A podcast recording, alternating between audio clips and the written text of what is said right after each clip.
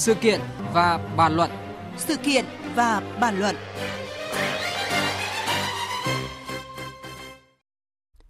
Thưa quý vị, thưa các bạn, cho rằng môi trường kinh doanh dù đã được cải thiện nhưng vẫn còn nhiều rào cản.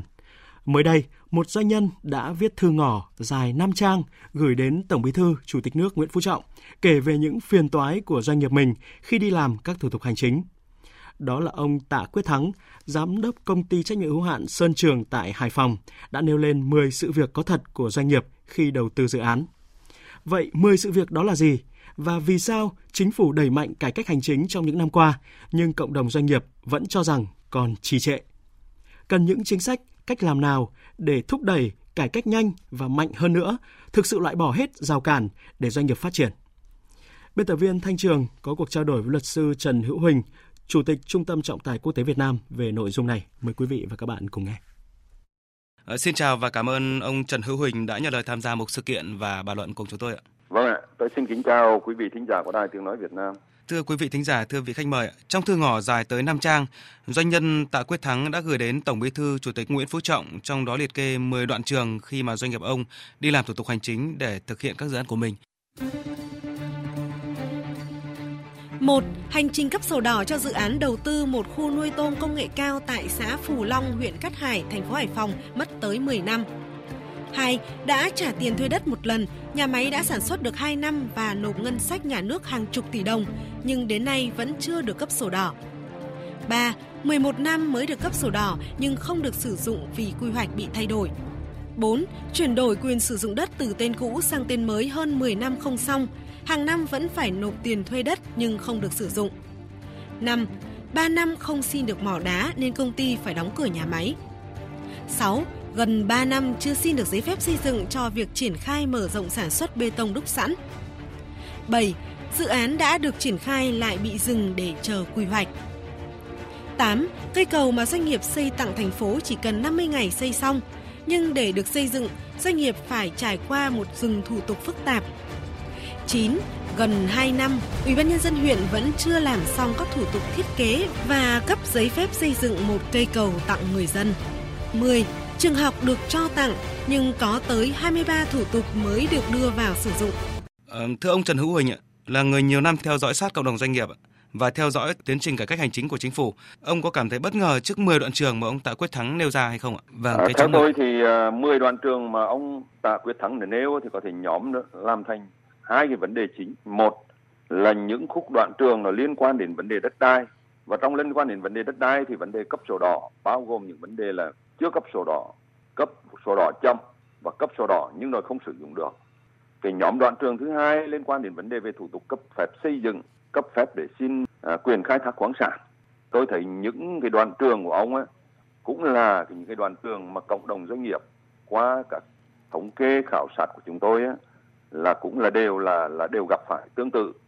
Vấn đề của ông thắng thì lạ thì không lạ, nhưng mà bất ngờ là nằm ở chỗ là trong lúc cái nỗ lực của chính phủ về cải cách thủ tục hành chính, và hai là ông nêu thẳng vấn đề đó với người đứng đầu cơ quan đảng và nhà nước của chúng ta, trở thành một cái mà chúng ta gọi là cũng gây tiếng vang trong dư luận. Dạ, rõ ràng không thể phủ nhận những cái kết quả mà cải cách môi trường đầu tư kinh doanh thời gian qua mà người đứng đầu chính phủ và chính phủ đã thực hiện, nhưng mà chừng đó là chưa đủ. Tình trạng trên nóng dưới lạnh được Thủ tướng nhắc tới rất nhiều lần, rồi đó là cái hình ảnh ví von đó là trên thì giải thảm, còn dưới lại giải đinh vẫn còn. Theo ông đâu là những cái giải pháp mạnh để mà chấm dứt cái tình trạng này? Một là rõ ràng ở đây là liên quan đến cơ quan hành pháp mà đã nói đến cơ quan hành pháp thì liên quan đến vấn đề kỷ cương và kỷ luật phải lấy thường tôn pháp luật và lấy pháp luật làm trên hết để chỉ đạo. Ở đây không có câu chuyện là nhung nhằng hay là vấn đề là cả nệ hay là vấn đề những cái lợi ích nhóm. Để rồi cuối cuối cùng là bỏ mặc cái người dân và doanh nghiệp trong những cái khó khăn của họ. Cái ý thứ hai á, là cái trách nhiệm giải trình. Cơ quan hành pháp phải có trách nhiệm giải trình trước ai? Đấy dù đó là chính phủ hay là bộ hay là các chính quyền địa phương từ tỉnh huyện xã phải giải trình trước quốc hội giải trình trước hội đồng nhân dân và giải trình trước nhân dân rồi đồng thời là có cái sự giám sát của báo chí của các cái phương tiện truyền thông của các hiệp hội ngành hàng hiệp hội doanh nghiệp để truy trách nhiệm đến cùng. Thì tôi thấy rằng cái trách nhiệm không rõ ràng và cái gọi là trách nhiệm giải trình ấy, lại càng rất là mờ. Cho nên ờ, có cái tình trạng như chúng ta nói là trên nóng dưới lạnh hoặc là trên nóng giữa lạnh dưới nóng. Những cái tình trạng như thế Dạ vâng. chắc chắn là sẽ ảnh hưởng rất nhiều đến năng lực cạnh tranh của quốc gia và ảnh hưởng đến chất lượng hoạt động của doanh nghiệp. Vâng. Ờ, theo quan sát của ông thì vì sao doanh nghiệp là động lực của tăng trưởng, là người tạo ra của cải vật chất cho xã hội nhưng mà nhiều nơi cán bộ rồi cơ quan công quyền vẫn cứ gây khó khăn cho doanh nghiệp đến như vậy ạ? Trong cuộc cạnh tranh hiện nay ở mức độ toàn cầu và khu vực chúng ta coi thương trường như là chiến trường và ở góc độ như vậy thì doanh nghiệp chính là người lính. Họ là những người chiến đấu trên mặt trận và bộ máy nhà nước. Tất cả những lực lượng còn lại là hậu phương. Hậu phương có nghĩa vụ là phải phục vụ cho tiền tuyến. Và nếu người lính chiến trường không được phục vụ tốt thì làm sao mà thắng được trong cái cuộc cạnh tranh này? Thì với tinh thần như vậy thì câu hỏi là vì sao? Thì theo tôi á, có những vấn đề liên quan đến thể chế. Tôi lấy ví dụ là hiện nay bộ máy của chúng ta quá công cành rồi sự can thiệp của các cơ quan nhà nước vào hoạt động của doanh nghiệp quá nhiều các cái điều kiện để mà kinh doanh ấy, là nói chung là vẫn còn rất là nhiều và làm gây cái ảnh hưởng cho doanh nghiệp rồi những quy định về pháp luật không rõ ràng, không minh bạch, hiểu thế nào cũng được, lại không ổn định, không hợp lý. Và vì vậy, một nhóm cán bộ công chức, một số cán bộ công chức lợi dụng những cái chuyện đó để trục lợi.